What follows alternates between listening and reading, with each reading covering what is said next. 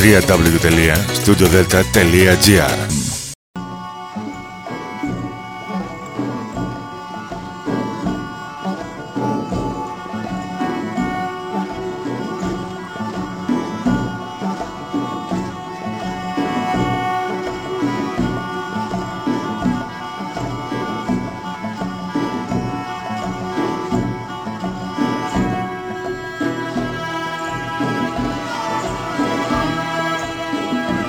Καλημέρα σας κυρίες και κύριοι. Είναι η εκπομπή «Μύθοι και πολιτισμοί» με τη Γεωργία Αγγελή.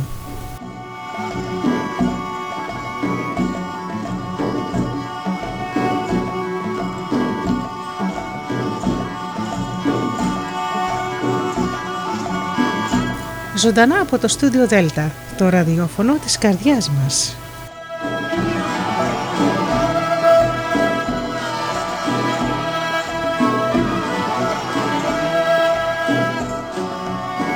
Αγαπημένοι μου φίλοι, να σας καλημερίσω και να σας καλωσορίσω στο Studio Delta. Καλημέρα σας λοιπόν και ευχαριστώ πάρα πολύ όλους τους φίλους που πληκτρολογούν www.studiodelta.gr και είναι εδώ μαζί μας στη σελίδα του σταθμού. Να ευχαριστήσω τους φίλους που μας ακούν διαμέσω των μουσικών σελίδων στις οποίες φιλοξενούμαστε. Όπως είναι το Live 24. Και φυσικά να ευχαριστήσω και να καλημερίσω τους φίλους που μας ακούν από κινητά και tablets.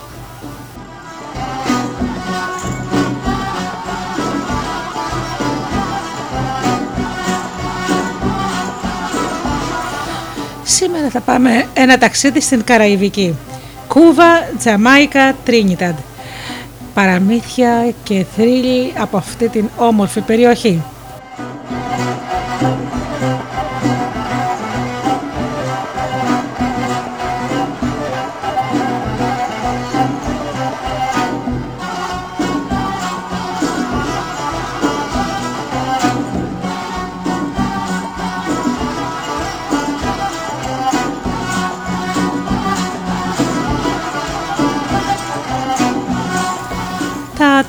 Θα ακουστούν σήμερα στην εκπομπή είναι προσφορά του Κουμπάνια Dance House, μια υπέροχη σχολή χορού που βρίσκεται και φυσίας 1. Κουβανέζει τραγούδια λοιπόν και συνεχίζουμε με τραγούδι και πίσω πάλι εδώ για τους μύθους μας.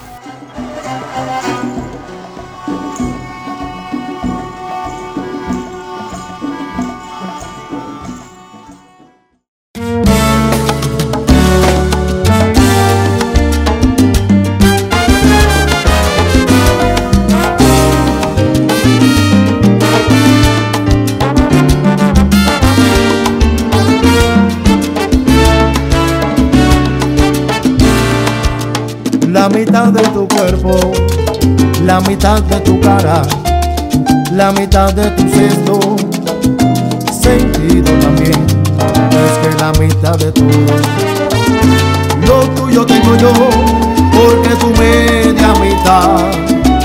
Soy yo. No pierdas más el tiempo intentando convencer todo el que te conozca desde que me viste, desde que me besaste. La mitad de tu vida te la robé al instante, la mitad de tus besos que de tu vida mujer, la mitad de tu corazón la tengo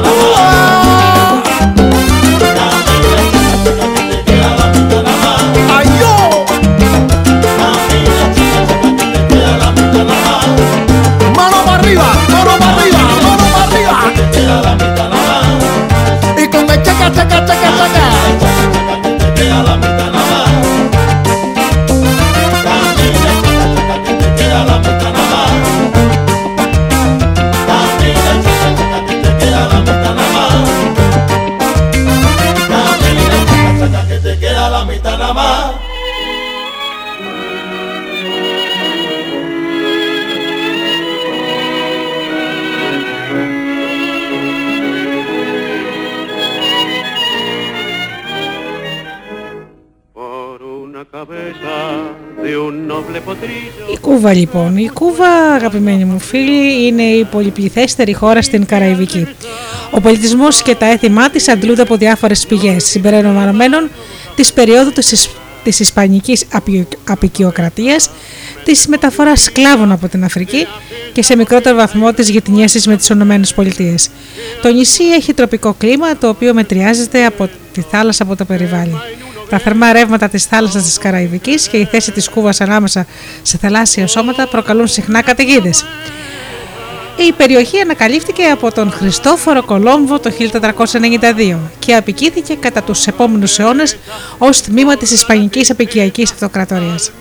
Στο τέλος του 19ου αιώνα, μια σειρά από εξαγέρσεις, τις οποίες ενεπλάκησαν και οι Ηνωμένες Πολιτείες, έληξαν με την ανακήρυξη της ανεξαρτησίας της περιοχής το 1898. Μετά από πολιτικές περιπέτειες το 1959 επικρατεί η Κουβανέζικη Επανάσταση όπου ο Φιντέλ Κάστρο, επικεφαλής αταρτών, ανατρέπει την φιλοαμερικανική δικτατορία του Φουλέγχιο Μπατίστα και το γεγονός αυτό θεωρείται σταθμό στην ιστορία της Λατινικής Αμερικής ενώ το 1962 οι Ηνωμένες Πολιτείες διατηρούν οικονομικό και εμπορικό εμπάρκο κατά της Κούβας. Pero si algún bingo llega a ser fija el domingo, yo me juego entero, ¿qué le voy a hacer?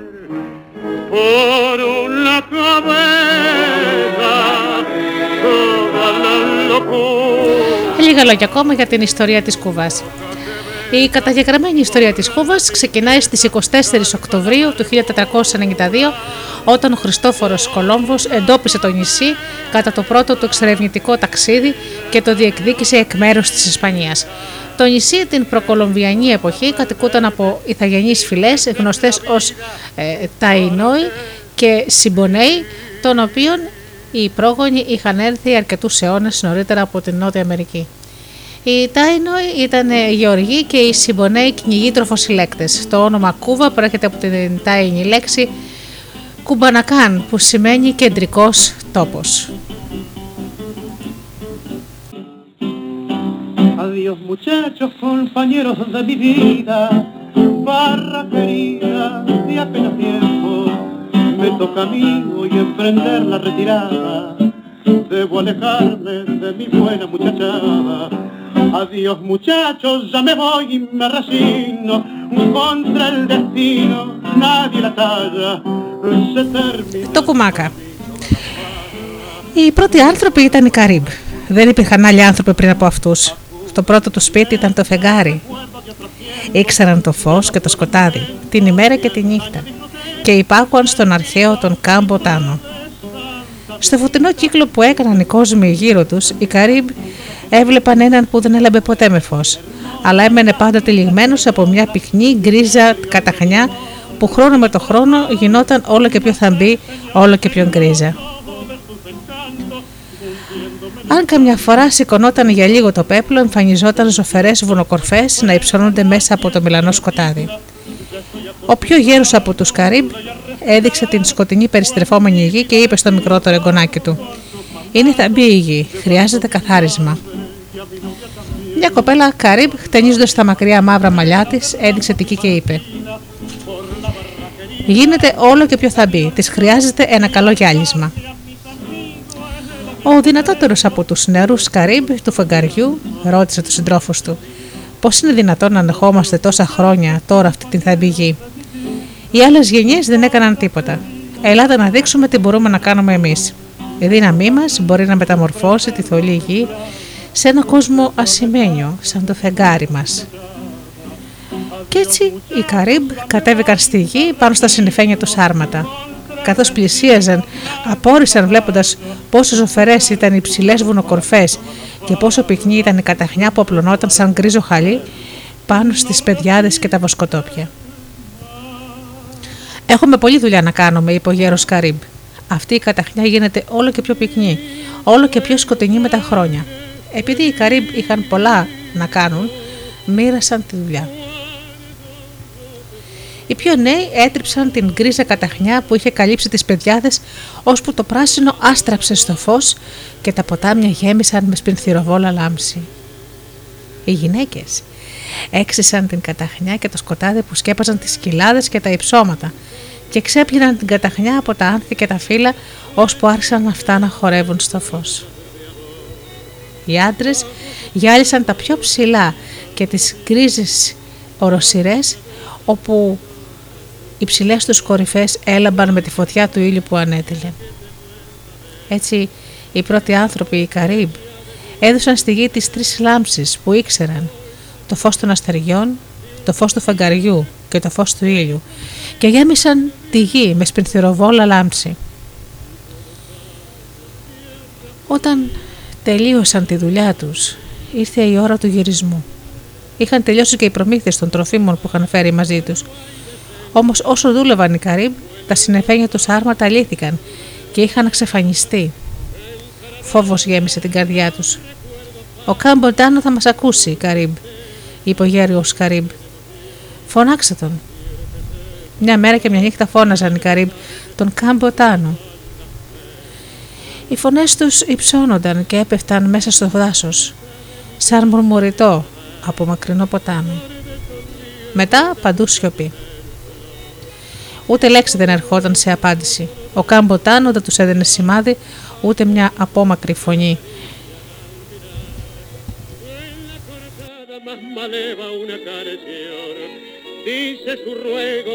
Ούτε καν το ψιθύρισμα από το κούνημα των φίλων στο κοντινό δάσος. Ήταν ολομόναχοι. Οι Καρύμπ περιπλανήθηκαν στις εκτάσεις της Σαββάνε και την καταχνιά του δάσους ψάχνοντας για τροφή, γιατί πέθαναν από πείνα. Στην απελπισία τους έφτιαξαν κουλούρες από κόκκινο πυλό και τις έψησαν πάνω σε μια φωτιά από κάρβουνα. Μα ο Κάμποτάνο δεν εμφανίστηκε να μετατρέψει τον κόκκινο πυλό σε ψωμί. Τότε ξαφνικά ένας νεαρός Καρύμπ, με μάτια πιο διαπεραστικά από τον συντρόφων του, έδειξε ένα ψηλό δέντρο και γεννήθηκε μέσα του η ελπίδα, γιατί τα κλαδιά του δέντρου ήταν βαρυφορτωμένα με κόκκινα μούρα που τα έτρωγαν κοπάδια πουλιών. Οι Καρύμπ έτρεξαν στο δέντρο και δοκίμασαν τα μούρα και τα βρήκαν πολύ νόστιμα. Τα μούρα ικανοποίησαν για λίγο την πείνα τους. Μα ο κόκκινος χυμός τους δεν ήταν αρκετά θρεπτικός για τα εξαντλημένα τους κορμιά. Τα παιδιά έγιναν αδύναμα, οι γυναίκες παραπατούσαν καθώς προχωρούσαν μέσα στη σαβάνα. Ακόμα και οι νέοι έστερναν τα βήματά τους. Αχ, μακάρι να μην είχαμε αφήσει ποτέ τα σπίτια μας στη γη του φεγγαριού, φώναξαν απελπισμένοι οι Καρύμπ. Και ο Καμποτάνα τους άκουσε είδε την αδυναμία τους και την δυστυχία τους και δημιούργησε για να τους ανακουφίσει ένα τεράστιο δέντρο που όμοιό του δεν υπήρχε πριν. Κάθε κλαδί πελώριο σαν δέντρο του δάσους, κάθε καλαδί βαρυφορτωμένο με φρούτα. Το ένα με χρυσά πορτοκάλια, το άλλο με μπανάνες και τρινοπράσινε που ορίμαζαν, ενώ σαπότες έτοιμες για φάγωμα, εκεί μάγκο. Το κάθε φρούτο μεγάλωνε και ορίμαζε στο δικό του κλαδί, και κάτω από τη σκιά του δέντρου φύτρωναν όλων των λογιών τα φυτά που μπορούσαν να φαγωθούν. Κασάβα, πατάτες, γλυκοπατάτες, καλαμπόκι και όλα τα άλλα. Ο Μαπούρη το αγριογούρουνο βρήκε πρώτο στο δέντρο που ήταν κρυμμένο στα βάθη του δάσους. Ψάχνοντας με το κοντόνιγο ρίχος του μέσα στο πικρό γρασίδι, βρήκε μερικά φρούτα που είχαν πέσει από τα κλαδιά του δέντρου, καθώς και τις φουσκωμένες ρίζες της κατσάβα και τις πατάτες που ήταν κρυμμένες στη γη. Σε λίγο ο Μαπούρη, που ήταν αδύνατος σαν φτιάρι, έφτιαξε ωραίο τρίχωμα και πάχινη. Η Καρύμπ ήταν την αλλαγή του αγριογούρουνο και αναρωτήθηκαν πώς ήταν δυνατόν ο Μαπούρη να παχαίνει ενώ εκείνοι έσβηναν σιγά σιγά σαν τις σκιές. Προσπάθησαν να τον ακολουθήσουν, αλλά εκείνος τους άκουσε και κρύφτηκε μέσα στο ψηλό γρασίδι. Τότε ο γέρος Καρύμπ είπε: Χρειαζόμαστε βοήθεια. Ίσως κάποιο από τα ζώα μας βοηθήσει να ακολουθήσουμε τον Μαπούρη. Ίσως ο δριοκολάπτης, είπε κάποιος άλλος.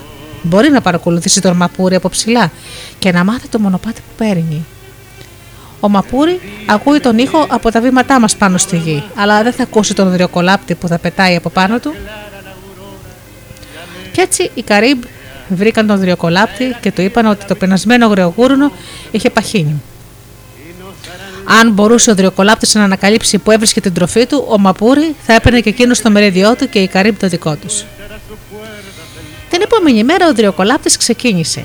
Ήταν καλό καρτοπουλί, αλλά λιγάκι ανόητο. Πέταξε πάνω από τα δέντρα, παρακολουθώντας τον μαπούρι που έψαχνε κάτω μέσα στο πυκνό γρασίδι για να μάθει την πορεία του.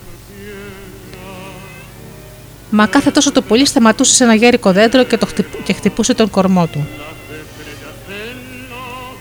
Ο Μαπούρη άκουσε τα χτυπήματα. Παρατήρησε πως ο χτύπος τον ακολουθούσε όσο έμπαινε βαθύτερα στο δάσος όταν σταματούσε, σταματούσε και ο χτύπος. Κατάλαβε πως ο τριοκολάπτος τον ακολουθούσε και έτσι κρύφτηκε ως το σούρουπο και που έπρεπε να γυρίσει πίσω ο δριοκολάπτη.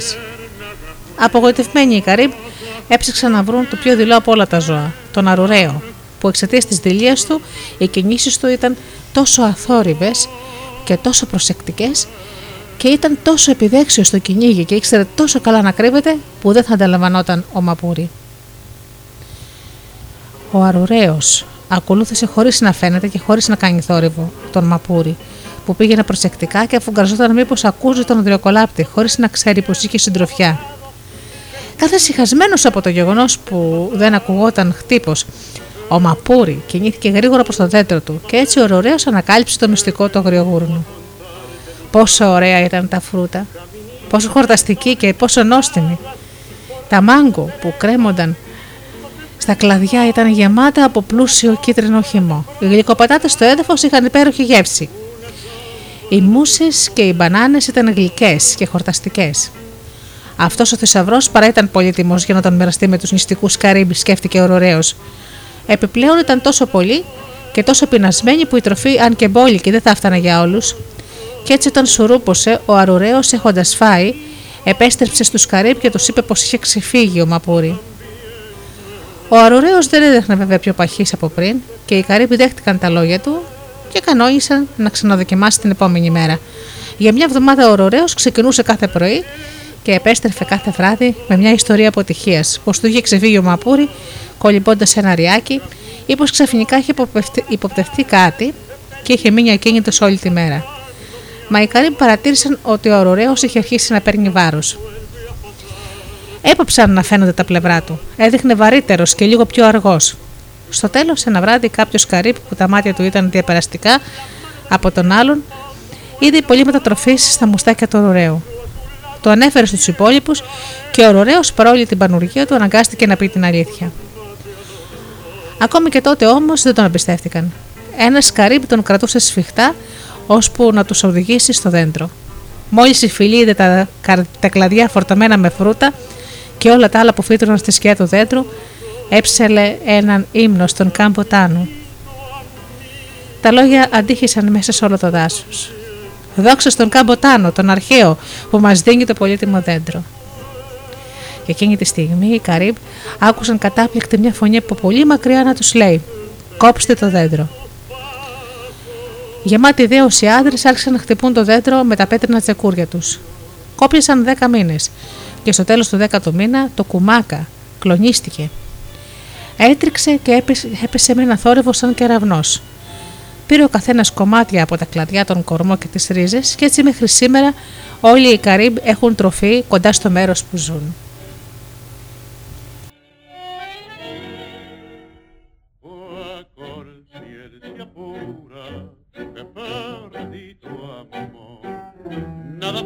Que por salvarme.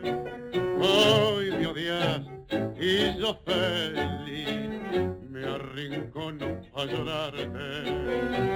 El recuerdo que tendrás de mí será horroroso. Me verás siempre con... Uy, dicen que me voy para la cubana a tomarme mi trago. Con esto que hice así. Vaya.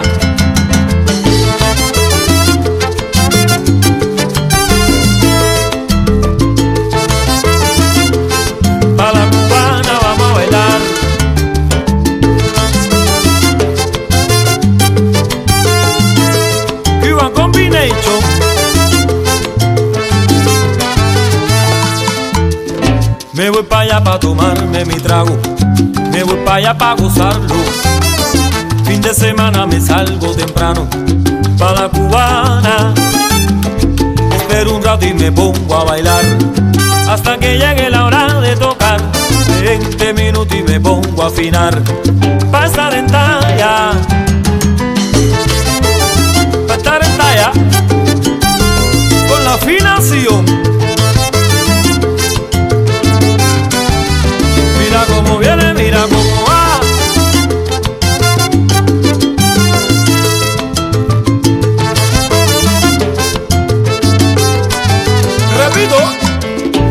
voy para allá para tomarme mi trago, me voy para allá para gozarlo.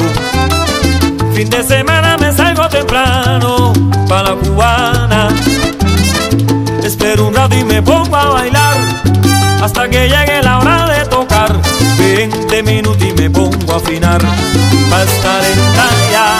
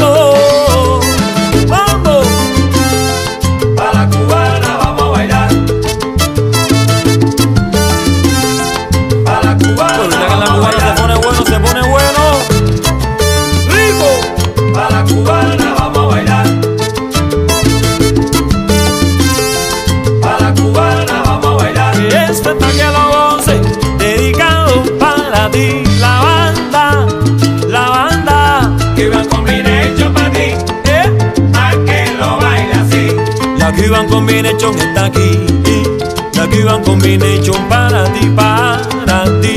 que van combination pa' ti, Eh. pa' que lo baile así. Mira, yo quiero que toda mi gente levanten las manos y vamos a gozar con esto que dice así. Mi gente de Cuba, La Habana, Santiago, Europa, Londres, mi gente de Perú, todo el mundo mano arriba. Quiero que lo bailen todos. Es que yo quiero que loco.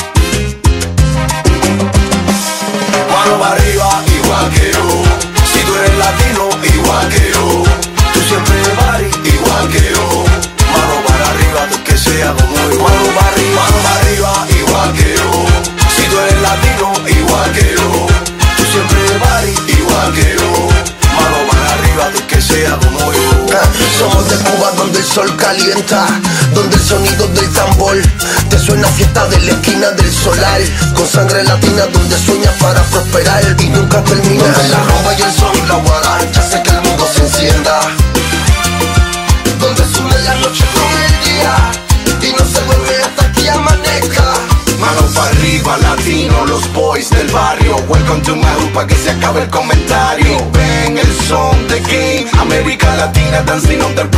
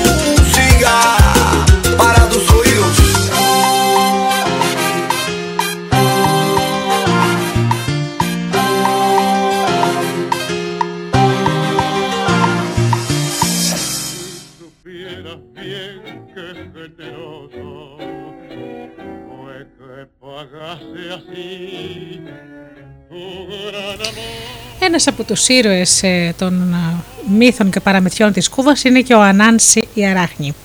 Πάμε λοιπόν να ακούσουμε τυγροϊστορίες και αραχνοϊστορίες με ήρωα τον Ανάνση.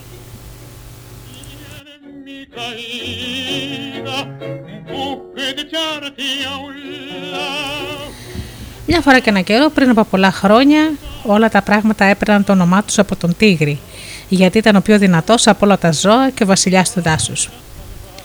Ο δυνατός μπαμπουίνος που στεκόταν όρθιος και χτύπησε το στήθος του σαν τύμπανο και έκανε τα δέντρα να αντιχούν από τις κραυγές του, σεβόταν τον τίγρη και έμεινε αμήλυτο μπροστά του. Ακόμα και ο καφέ πίθηκος, τόσο ευκίνητος και σκανταλιάρης που τραβούσε την ουρά του ελέφαντα, χοροπηδούσε στην πλάτη του αλιγάτορα όταν κοιμόταν και έκανε γκριμάτσες στον υποπόταμο, ακόμα και όταν αυτός ήταν ήσυχος μπροστά στον τίγρη. Κι έτσι, επειδή ο τίγρης κυβερνούσε το δάσος, τον κρίνο που τα άνθε του είχαν κόκκινες ρίγες ονομάστηκε τυγρίδια και το έντομο με τα φαρδιά ρηγοτά φτερά ονομάστηκε τριχο... τυγρόπτερο και οι ιστορίες που έλεγαν τα ζώα στο δάσος στα δειλινά ονομάστηκαν τυγροϊστορίες. Από όλα τα ζώα του δάσους ο Ανάνση Αράχνη ήταν το πιο αδύναμο. Ένα δειλινό, ο Ανάνση σήκωσε το κεφάλι του προς τον τίγρη και του είπε «Τίγρης είσαι πολύ δυνατός, όλοι σιωπούν μπροστά σου. Είσαι ο βασιλιάς του δάσους. Εγώ δεν είμαι δυνατός, κανένας δεν μου δίνει σημασία. Θα μου κάνεις μια χάρη τίγρη» Τα άλλα ζώα άρχισαν να γελούν. Τι εννοησία, να ζητάει χάρης από τον τίγρη ο αδύναμος Ανάνση. Ο βάτραχος Ράνα έκανε μερικές μπουρμπουλήθρες και πήγε γρήγορα στη λίμνη να πει στη γυναίκα του πόσο ανόητος ήταν ο Ανάνση. Ο πράσινος παπαγάλος φώναξε τον αδερφό του να έρθει να δει τι συνέβαινε. Ο τίγρης όμως δεν είπε τίποτα. Έδειχνε σαν να μην ήξερε ότι του είχε μιλήσει ο Ανάνση. Καθόταν ήρεμος με το κεφάλι ψηλά και τα μάτια μισόκλειστα. Μόνο η άκρη της ουράς του κουνιόταν. Ο Ανάνση υποκλήθηκε τόσο που το μέτωπό του σχεδόν άγγιξε το χώμα. Στάθηκε μπροστά στον τίγρη και λίγο πλάγια, όχι ακριβώς στο κέντρο, και του είπε: Καλησπέρα, τίγρη. Θέλω να σου ζητήσω μια χάρη. Ο τίγρης άνοιξε τα μάτια του και κοίταξε τον Ανάνση. Κούνησε ελαφρά την ουρά του και ρώτησε «Τι χάρη Ανάνση» «Να», απάντησε ο Ανάνση με την παράξενη ψευδή φωνή του. «Όλα έχουν το όνομά σου, επειδή είσαι δυνατός». «Τίποτα δεν έχει το όνομά μου». «Θα μπορούσε κάτι να πάρει το όνομά του από μένα τίγρη». «Εσύ έχεις τόσο πολλά πράγματα που έχουν το όνομά σου». «Ε, τι θα ήθελες να πάρει το όνομά σου», ρώτησε ο τίγρης με μισόκλειστα μάτια και την ουράνο κουνιέται αργά από τη μία μεριά στην άλλη το ξανθοπό ρηγωτό του σώμα εντελώς ακίνητο. Οι ιστορίες, αποκρίθηκε ο Ανάνση. Θα έδινες την άδεια να τις λένε αραχνοϊστορίες. Ο τίγρης όμως αγαπούσε τις ιστορίες. Τις υπολόγιζε περισσότερα από τα τυγρίδια και το τυγρόπτερο. Τι εννοείτος που είναι ο Ανάνση σκέφτηκε στα αλήθεια πιστεύει πως μπορώ να επιτρέψω να ονομαστούν αυτές οι ιστορίες αραχνοϊστορίες από το πιο αδύναμο ζώο του δάσους.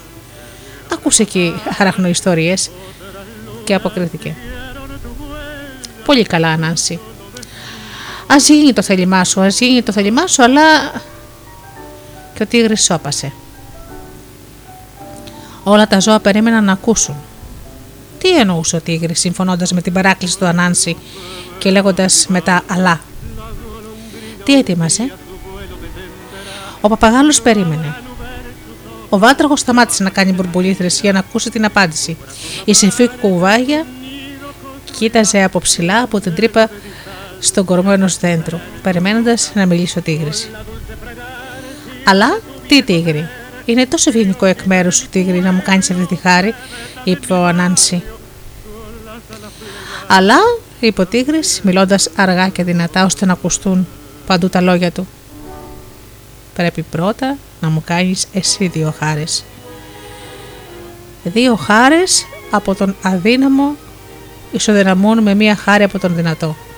Έτσι δεν είναι, Ανάνση. Ποιες χάρες, ρώτησε ο Ανάνση. Πρέπει να μου φέρεις μια νεροκολοκύθα γεμάτη ζωντανές μέλισσες, Ανάνση. Αυτή είναι η πρώτη χάρη που σου ζητάω. Τότε όλα τα ζώα άρχισαν να γελούν τόσο δυνατά που βγήκε από το κοντινό ποτάμι ο αλιγάδωρος να δει τι συμβαίνει. Πώς μπορούσε ο αδύναμος Ανάνση να φέρει μια νεροκολοκύθα γεμάτη μέλισσες; Ένα-δυο τσιμπήματα που τον σκότωναν. Ο Ανάνση έμεινε σιωπηλός και ο τίγρης συνέχισε με τα μάτια μισόκλειστα. Και μια δεύτερη χάρη ζητά ο Ανάνση. Ποια είναι αυτή η χάρη; Να μου φέρει το φίδι ζωντανό το φίδι που μένει κάτω στο ποτάμι απέναντι από τη συστάδα των μπαμπού. Και πρέπει να κάνεις αυτά τα δύο πράγματα μέσα σε 7 ημέρες, Ανάνση.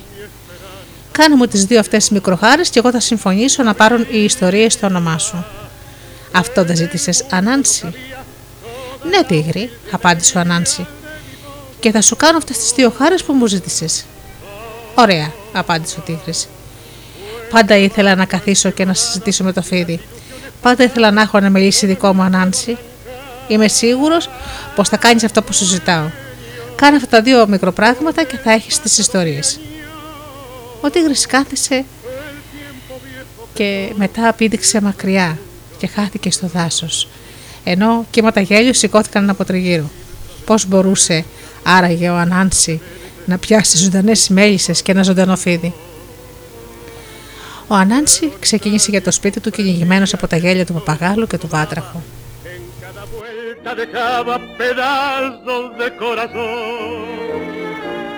Ahora triste en la pendiente, solitario y ya vencido, yo me quiero confesar.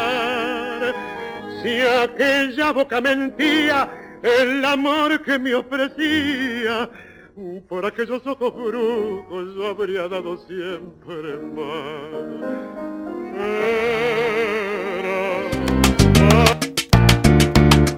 ¡Bombada! ¿Qué tengo yo?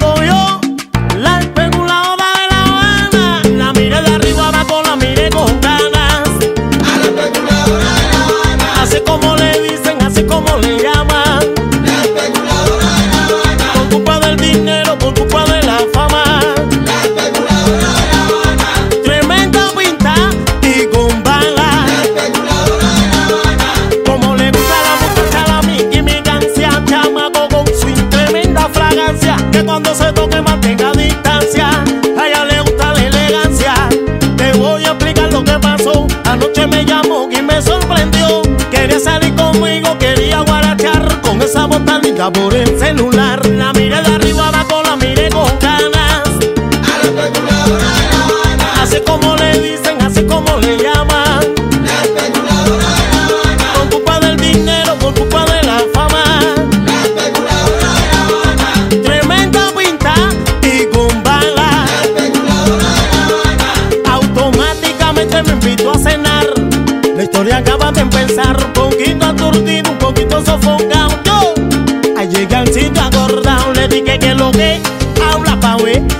Que venía a eso de las 10. Le dije que no hay problema, todo está bien. La especuladora se fue por los pies. La miré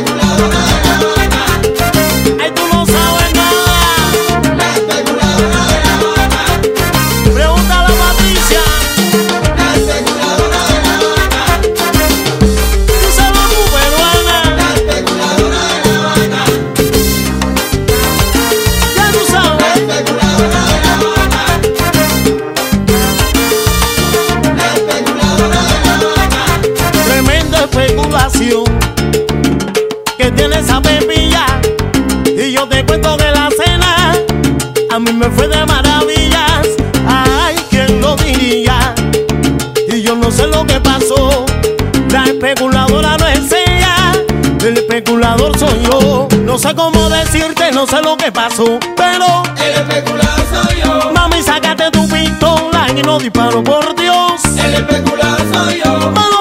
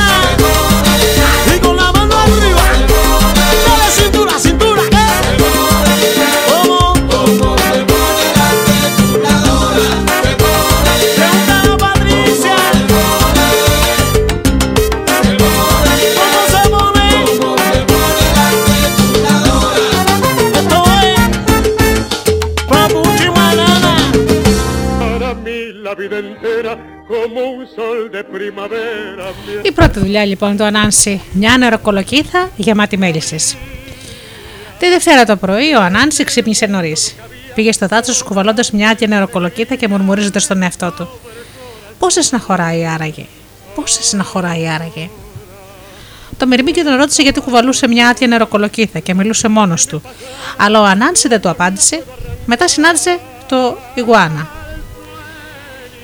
Τι θα κάνεις με αυτή την άδεια νεροκολοκύθα, ρώτησε η Ιγουάνα. Ο Ανάνση δεν της απάντησε. Πιο πέρα συνάντησε μια σαρανταποδαρούσα που περπατούσε πάνω στα 40 της πόδια. Γιατί μιλάς μόνος σου, Ανάνση, τον ρώτησε η σαρανταποδαρούσα. Αλλά ο Ανάνση δεν της απάντησε. Εκείνη τη στιγμή πέρασε πετώντας η Βασίλισσα των Μελισσών. Άκουσε τον σαρανταποδαρούσα και τη ρώτησε όλο περιέργεια. Ανάνση, γιατί κουβαλάς αυτή την άδεια νεροκολοκύθα, γιατί μιλάς μόνος σου; Αχ, Βασίλισσα των Μελισσών, αποκρίθηκε ο Ανάνση. Βάλαμε στοίχημα με το τίγρη, αλλά φοβάμαι πως θα το χάσω. Στοιχηματίζαμε πως δεν μπορώ να του πω πόσες μέλισσες χωράνε σε μια νεροκολοκύθα. Τι να του πω, Βασίλισσα; Πες του πως είναι ένα ανόητο στοίχημα, αποκρίθηκε εκείνη.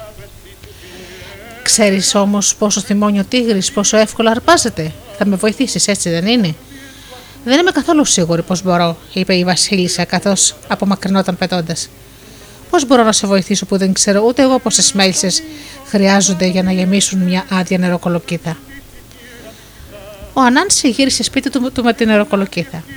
Το απόγευμα επέστρεψε πάλι στο δάσος και κατευθύνθηκε προς τα αιματόξυλα που ήταν γεμάτα εφοδιαστά και την αρουλούδια εκείνη την εποχή του χρόνου.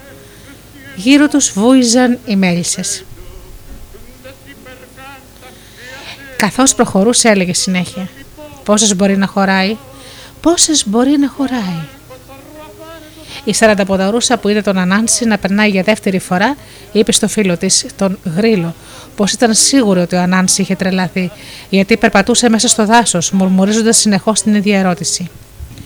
Ο Γρήλος τραγούδισε τα νέα στον Βάτραχο και ο Βάτραχος τα είπε στον Παπαγάλο, που τα ανακοίνωσε καθισμένο στο κλαδί του πάνω στο κέντρο. Ο Τίγρης τα άκουσε και χαμογέλασε στον εαυτό του. Γύρω στις 4 το απόγευμα, η Βασίλισσα των Μελισσών, επιστρέφοντας με το σμάρε της από τα αιματόξυλα, συνάντησε τον Ανάνση. Μιλούσε ακόμα μόνος του. Ικανοποιημένη από την εργασία της ημέρας, τον λυπήθηκε και του φώναξε. Περίμενε, Ανάνση, σκέφτηκα έναν τρόπο να σε βοηθήσω.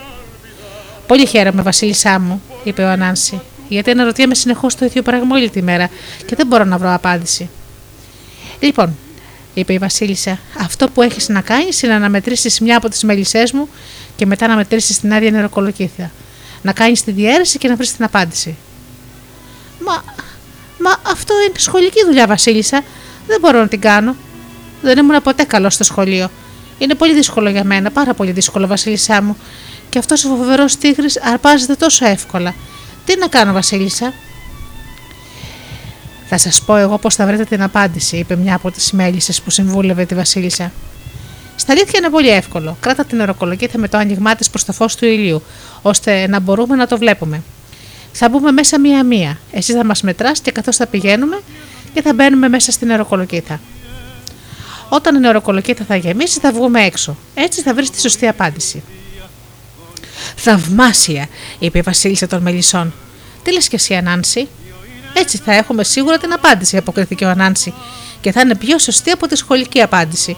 Είναι η καλύτερη μέθοδος, Βασίλισσά μου. Βλέπεις, έχω την οροκολοκύθα έτοιμη με το άνοιγμα προς τον ήλιο. Έτοιμες; Μία-μία οι μέλισσε μπήκαν μέσα με τη Βασίλισσά τους να τις οδηγεί και τον Ανάνση να μετράει. Μία, δύο, τρεις, τέσσερις, πέντε, είκοσι είκοσι 23, 41, 42, 43, 44, ώσπου η νοροκολοκύθα ήταν μισογεμάτη, 3 τέταρτα γεμάτη. 152, 153, 154, συνέχιζε ο Ανάνση. Και σε αυτό το σημείο μπήκε μέσα και η τελευταία μέλισσα γεμίζοντας την οροκολοκύθα που είχε βαρύνει από τις μέλισσες που βούιζαν η μία πλάι στην άλλη. Τότε ο Ανάνση γρήγορα γρήγορα βούλωσε το άνοιγμα και έτρεξε στο ξέφωτο του δάσους, όπου καθόταν ο τίγρης περιτριγυρισμένος από ένα κύκλο ζώων.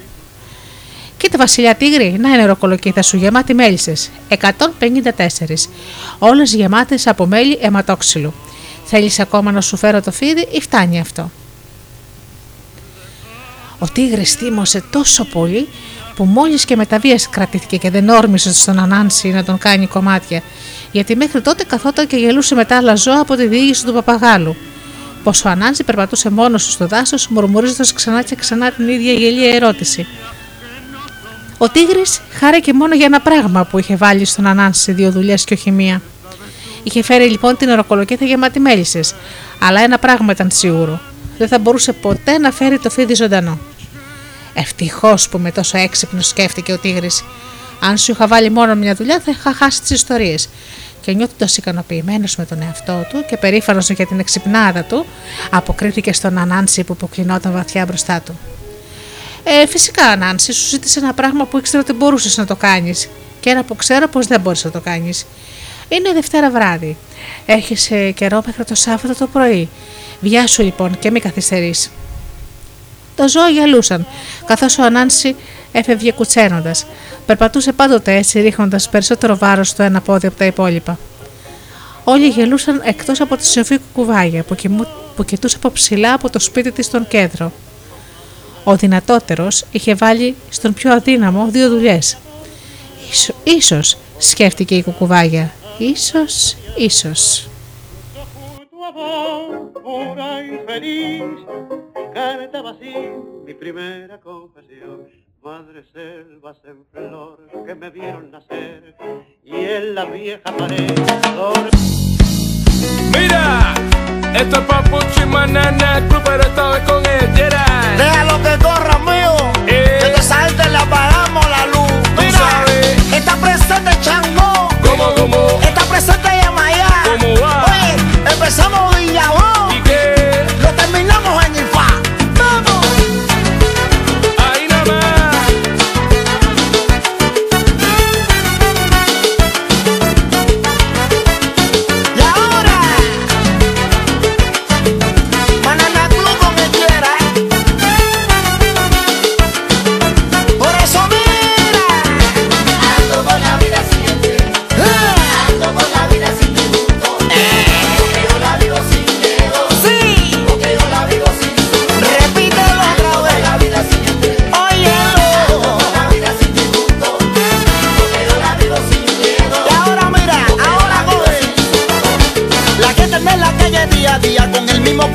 Con la misma bobería. Le preocupa si mañana está de día, que señora tiene agua de caballero que manía.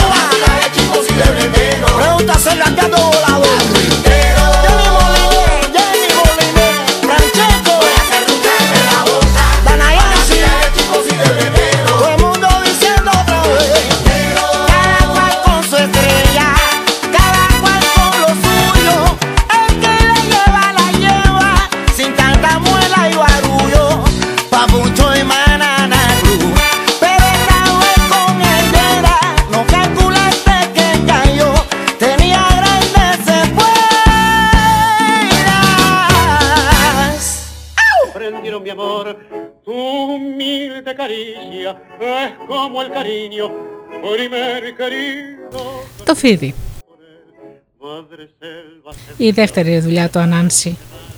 es tu abrazo tenaz. Την τρίτη το πρωί ο Ανάνσης σηκώθηκε νωρίς νωρίς. Πώς θα έπιανε το φίδι; Το ερώτημα βούιζε στο μυαλό του όλη τη νύχτα, σαν θυμωμένη σφίκα. Πώς θα πιάσει το φίδι; Ίσως να μπορούσε να στήσει παγίδα στο φίδι με μια ώριμη μπανάνα. Θα έφτιαχνα μια παγίδα δίπλα στο πονοπάτι που έπαιρνε κάθε μέρα το φίδι για να πάει στο ποτάμι να σβήσει τη δίψα του όταν χτυπούσε ο ήλιος στο δάσος. Τι καλά, σκέφτηκε ο Ανάνση, που το φίδι είναι άτομο με τόσο σταθερές συνήθειες.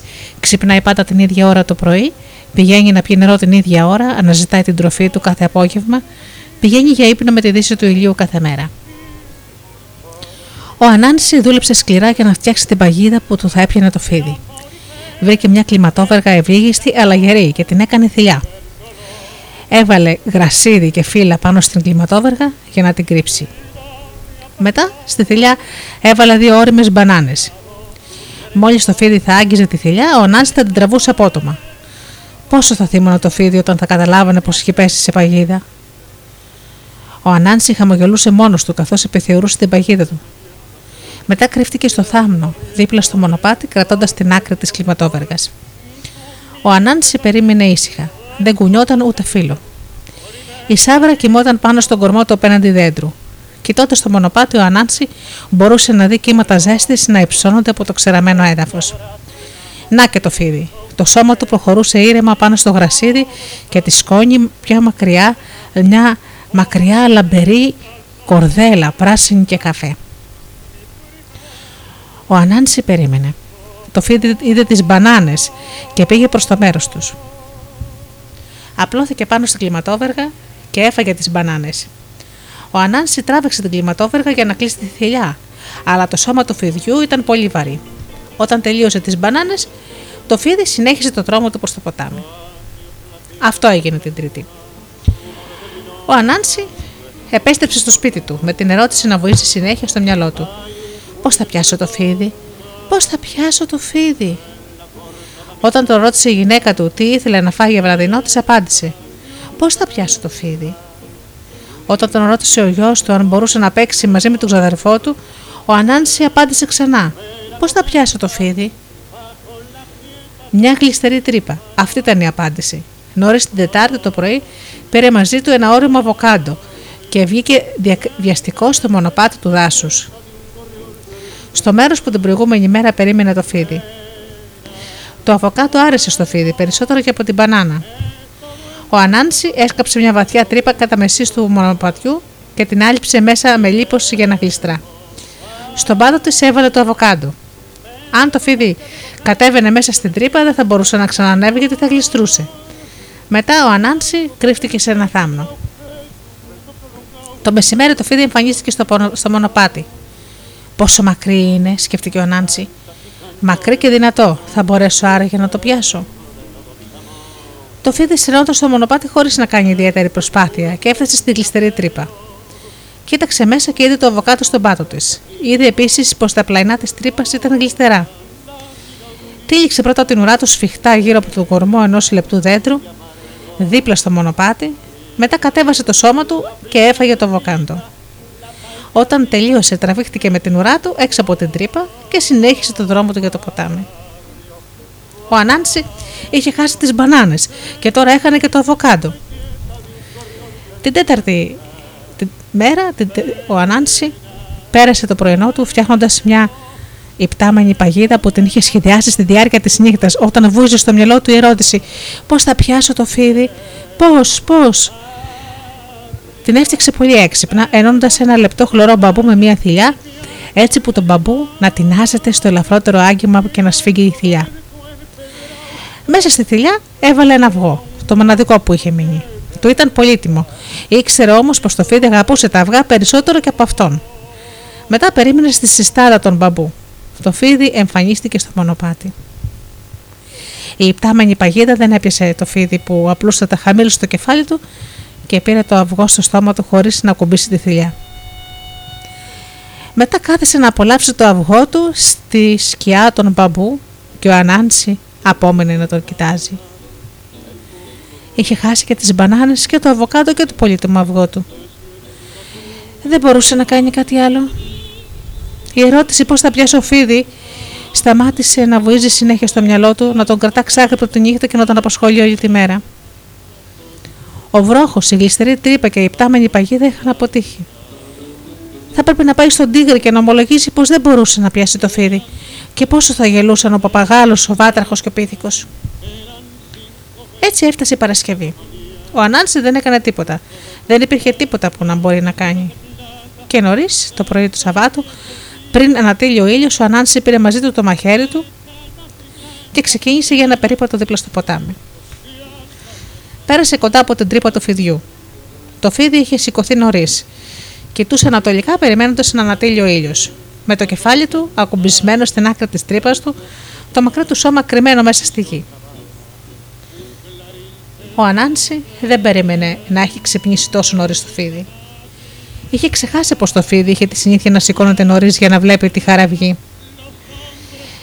Σκεφτόταν πόσο είχε προσπαθήσει για να το πιάσει και προσπέρασε χωρίς να κάνει θόρυβο, κουτσένοντας λίγο και ελπίζοντας πως το φίδι δεν θα τον είχε προσέξει. Αλλά το φίδι τον πρόσεξε. Εσύ εκεί, εσύ, Ανάνση, στάσου εκεί που βρίσκεσαι, του φώναξε το φίδι. Καλημέρα, φίδι, πόσο θυμωμένος ακούγεσαι; Και είμαι θυμωμένος, είπε το φίδι. Σκέφτομαι να σε φάω για πρωινό. Το φίδι τράβηξε το μισό του σώμα έξω από τον τρύπα. Προσπάθησες να με πιάσεις. Μου έστησες παγίδα τη Δευτέρα, ένα βρόχο. Μου το είπε η Σάβρα. Νόμιζες πως κοιμόταν, ε, πάνω στον κορμό του δέντρου. Αλλά δεν κοιμόταν. Και όπως ξέρεις, είμαστε από την ίδια οικογένεια. Και την Τρίτη έφτιαξε μια κλειστερή τρύπα. Και την Τετάρτη μια υπτάμενη παγίδα. Σκέφτομαι να σε σκοτώσω, Ανάνση. Αχ, φίδι, με συγχωρείς, με συγχωρείς, φώναξε ο Νάνση τρομοκρατημένος. Αυτά που λες είναι αλήθεια. Πραγματικά προσπάθησα να σε πιάσω, αλλά απέτυχα. Είσαι πολύ έξυπνος για τα μέτρα μου. Και γιατί προσπαθείς να με πιάσεις, Ανάνση; Έβαλα στοίχημα με τον τίγρη. Του είπα πως είσαι το πιο μακρύ ζώο στον κόσμο. Πιο μακρύ ακόμα και από εκείνο το μακρύ μπαμπού στην άκρη του ποταμού. Ε, και φυσικά είμαι, είπε το φίδι. Δεν χρειάζεται να με πιάσεις για να το αποδείξεις αυτό. Φυσικά είμαι πιο μακρύς από τον μπαμπού. Και εκείνη τη στιγμή το φίδι που ήταν τώρα πια πολύ θυμωμένο και αγριεμένο τράβηξε το σώμα του έξω από την τρύπα και το άπλωσε στο γρασίδι. Κοίτα, φώναξε. Κοίτα πώς τολμάει ο τίγρης να λέει πως το μπαμπού είναι μακρύτερο από μένα. Ναι, είσαι πολύ μακρύς, πάρα πολύ μακρύς. Όμως τώρα, φίδι που βλέπω και σένα και τον μπαμπού μαζί, μου φαίνεται πως το μπαμπού είναι λίγο πιο μακριά από σένα. Μερικούς πόντου μόνο. 15 με 20 το πολύ. Αχ, φίδι, το χάσα το συστήχημα. Κέρδισε ο τίγρης. Ο τίγρης λέει σε χλαμάρες, φώναξε το φίδι. Ο καθένας μπορεί να δει πως το μπαμπού είναι πιο κοντά από μένα. Κόφτω το ηλίθιο πλάσμα, βάλ το δίπλα μου. Μέτρα τον μπαμπού δίπλα στο σώμα μου. Δεν το έχεις χάσει το στοίχημα, το έχεις κερδίσει. Ο Ανάνση πήγε γρήγορα στη συστάδα των μπαμπού, έκοψε το μακρύτερο και το καθάρισε από τα κλαδιά. Βάλτε τώρα δίπλα μου, φώναξε το φίδι ανυπόμονο. Ο Ανάνση έβαλε το μακρύ καλάμι δίπλα στο φίδι. Έπειτα του είπε: Φίδι είσαι πολύ μακρύ. Μα πάρα πολύ μακρύ. Αλλά πρέπει να το κάνουμε σωστά. σω όταν εγώ τρέχω στο κεφάλι σου να σέρνεσαι προς τα πάνω. Και όταν τρέχω προς την ουρά σου να κινείσαι προς τα κάτω. Αχ, να είχα κάποιον να με βοηθήσει να μετρήσω τον μπαμπού και σένα. Ναι, κοίτατε να δεις τι θα κάνεις. Δέσε την ουρά μου στον μπαμπού, είπε το φίδι, και μέτρησέ μας. Θα δεις πως είμαι μακρύτερος. Ο Ανάνση έδεσε την ουρά του φιδιού στη μια άκρη του μπαμπού. Τρέχοντας στην άλλη άκρη, φώναξε: Τεντώσου τώρα, φίδι, τεντώσου. Το φίδι τεντώθηκε όσο μπορούσε περισσότερο. Η Χελώνα άκουγε τις φωνές και βγήκε από το ποτάμι να δει τι συμβαίνει. Ένα κοπάδι από λευκούς ερωδιού πέταξε από το ποτάμι και άρχισε και αυτό να φωνάζει. Τεντώσου, φίδι, τεντώσου. Ήταν πιο συναρπαστικό και από αγώνα. Το φίδι τέντον όσο μπορούσε το σώμα του, αλλά το μπαμπού ήταν μερικούς πόντους μακρύτερο. Ωραία. Θα σε δέσω και στη μέση, φίδι, και θα ξαναπροσπαθήσεις. Άλλη μια προσπάθεια και θα αποδείξεις πως είσαι μακρύτερο και από τον μπαμπού. Ο Ανάνση έδισε το φίδι στη μέση, πάνω στον μπαμπού. Μετά του είπε: Ξεκουράσω τώρα για πέντε λεπτά. Όταν φωνάξω το τεντός σου, θα τεντωθείς όσο μπορείς περισσότερο. Ναι, είπε ένας από τους ηρωδιούς. Μόνο 5-6 πόντους πρέπει να τεντωθείς φίδι. Μπορείς να τα καταφέρεις. Το φίδι ξεκουράστηκε για 5 λεπτά. Ο Ανάντσι φώναξε. Τεντώσου. Και το φίδι έκανε τεράστια προσπάθεια. Οι ερωδιοί και η χελώνα το ενθάρρυναν φωνάζοντας. Το φίδι έκλεισε τα μάτια του για την τελευταία τρομερή προσπάθεια που θα αποδείκνυε ότι ήταν μακρύτερο από τον μπαμπού. Ζήτω! φώναξαν τα ζώα. Θα κερδίσεις. Θα κερδίσεις τέσσερις πόντους ακόμη. Δύο πόντους ακόμη. Εκείνη τη στιγμή ο Ανάνση έδεσε το κεφάλι του φιδιού στον μπαμπού και τα ζώα σώπασαν. Το φίδι ήταν δεμένο πάνω στο μπαμπού, έτοιμο να το πάει στον τίγρη. Και από εκείνη τη μέρα οι ιστορίες ονομάστηκαν αραχνοϊστορίες. Estés bien en la vida, sin rumbo desesperar. Cuando no tengas ni fe, ni yerba de hacer, secándose al sol. Cuando rajes los tamangos, buscando ese mar. Ya, ya, recoge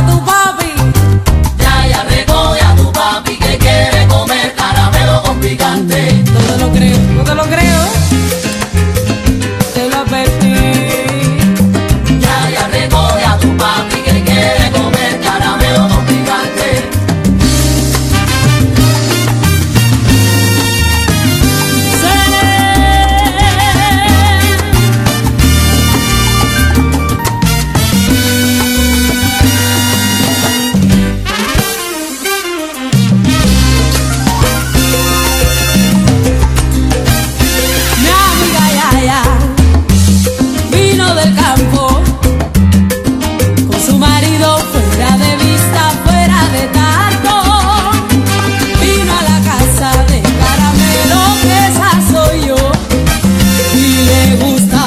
de cocina.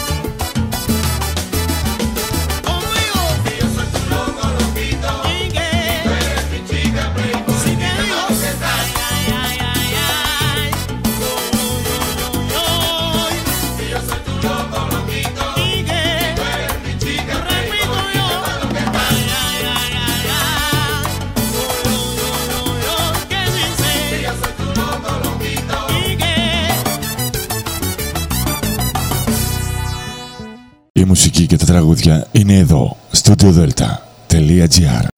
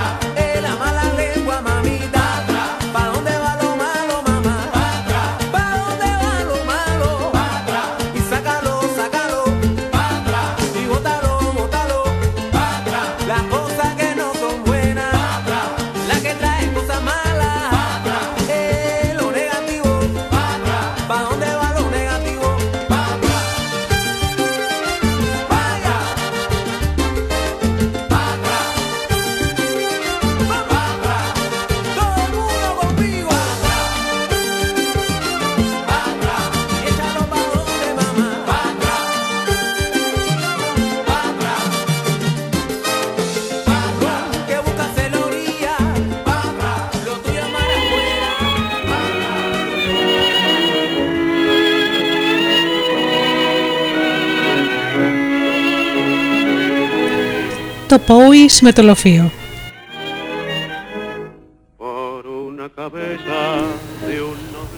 Το πρώτο σπίτι του στη γη οι Καρύμπ το έφτιαξαν στις σαβάνες και τα δάση της Γουιάνας.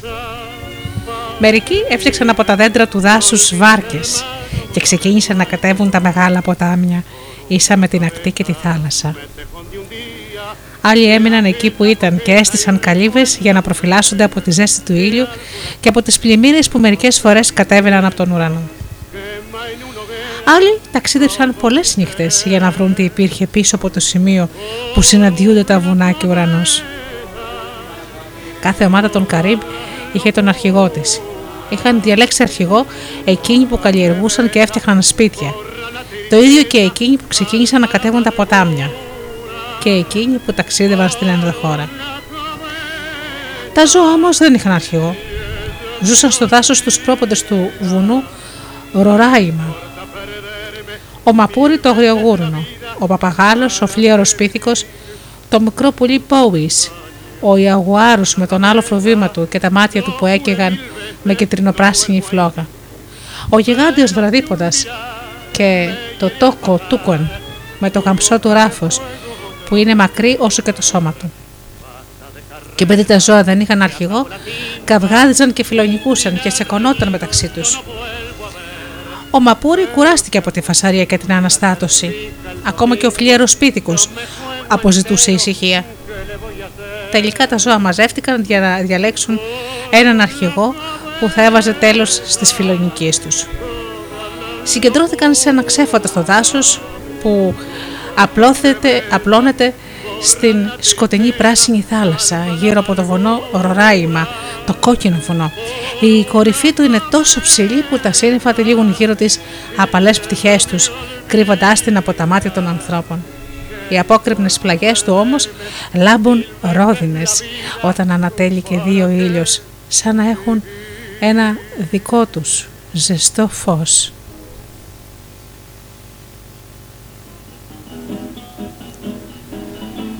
Αυτό το μοναχικό μέρος έπρεπε να είναι ήσυχο γιατί δεν υπήρχαν καρύμπ εκεί κοντά να παγιδέψουν ή να κυνηγήσουν ζώα, αλλά δεν υπήρχε ησυχία. Καθώς μεγάλωνε η συνάθεση των ζώων, το βουητό και η ησύχηση αυξανόταν. Οι στριγκλίε των κατακόκκινων και γαλαζοπράσινων παπαγάλων, η φλιαρία του ευκίνητου καφέ πίθηκου η ραγουέκα, τα ουρλιαχτά του τούκαν και η τρομακτική κραυγή του Ιαγουάρου αντιχούσαν στο δάσος, υψωνόταν ως την κρυμμένη κορυφή του, βουνού, του βουνού Ροράιμα. Γινόταν τόσο θόρυβος που στο τέλος κουράστηκε ακόμη και το πιο θορυβόδες ζώο και στάθηκε να ακούσει τη σοφή κουβάγια που έλεγε «Πρέπει να έχουμε αρχηγό. Πρέπει να έχουμε έναν αρχηγό να είναι κριτής μας, να λύνει τις διαφορές μας και να κρατήσει την ειρήνη ανάμεσά μας» y de mi noviecita que tanto idolatré. Se acuerdan que era hermosa, más linda que una diosa, y que brioso de amor le di mi corazón. Mas el señor celoso de sus encantos, hundiéndome en el llanto, me la llevó. Es Dios el juez supremo, no hay quien se le resista, ya estoy acostumbrado su ley a respetar pues mi vida deshizo con sus mandatos, llevándome a mi madre y a mi novia también. Dos lágrimas sinceras derramo en mi partida por la barraquería. Ακούγοντας αυτά τα λόγια ο καφέ πίθηκος Ιραγουέκα σηκώθηκε και προσφέρθηκε να γίνει αρχηγός. Είπε πως ήξερε τα καλύτερα μέρη του δάσους. Ήξερε που να βρίσκει νερό και τροφή. Περνούσε τις μέρες του πηγαίνοντας από το ένα δέντρο στο άλλο πηδώντας ανάμεσα στα κλαδιά ακόμη και του πελώριου κουμάκα. Και γι' αυτό κανένα άλλο ζώο δεν γνώριζε τόσο καλά το δάσος όσο εκείνος. Όλα τα υπόλοιπα ζώα ήξεραν καλά τον Ιραγουέκα. Δεν υπήρχε στο δάσος άλλο ζώο τόσο γεμάτο πονηριά και έτοιμο πάντα για καυγά. Του φώναξαν να καθίσει κάτω. Δεν τον ήθελαν για αρχηγό. Τότε ο παπαγάλος που παρακολουθούσε από ένα κλαδί πετάχτηκε και προσγειώθηκε μέσα στον κύκλο των ζώων και είπε πως θα γινόταν εκείνος αρχηγός. Ποιο άλλο πουλί είχε τέτοια κατακίτρινα και καταπράσινα φτερά, τέτοιες αποχρώσεις του μπλε και ποιος ήξερε καλύτερα που βρίσκονται τα πιο ζουμερά μούρα και τα καρύδια, αυτός έπρεπε να γίνει αρχηγός. Τα ζώα όμως ήξεραν τον παπαγάλο, όπως ήξεραν και τον πίθηκο Ιραγουέκα, ήξεραν πως μιλούσε συνεχώς. Έβγαζε λόγους όλη τη μέρα, στρίγγλιζε και ούρλιαζε και ακόμη όταν δεν ήταν κανένας κοντά. Και έτσι το ένα ζώο μετά το άλλο προσφέρθηκαν να γίνουν αρχηγοί. Ο Μαπούρη το αγριογούρινο ήταν πολύ εγωιστής. Έψαχνε τροφή μόνο για τον εαυτό του και δεν σκεφτόταν ποτέ τους άλλους. Ο γιγάντιος βραδίποδας ήταν ευγενικός, αλλά πολύ τεμπέλης για να γίνει αρχηγός και υπήρξε κίνδυνος να τον αποδοκυρίσει τον κόσμο όλων, γιατί έτσι περνούσε τον περισσότερο καιρό του. Κοιμόταν ανάποδα με το κεφάλι κάτω, πιασμένος από το κλαδί ενός δέντρου. Δύο μέρες συνεχίστηκε αυτή η κατάσταση.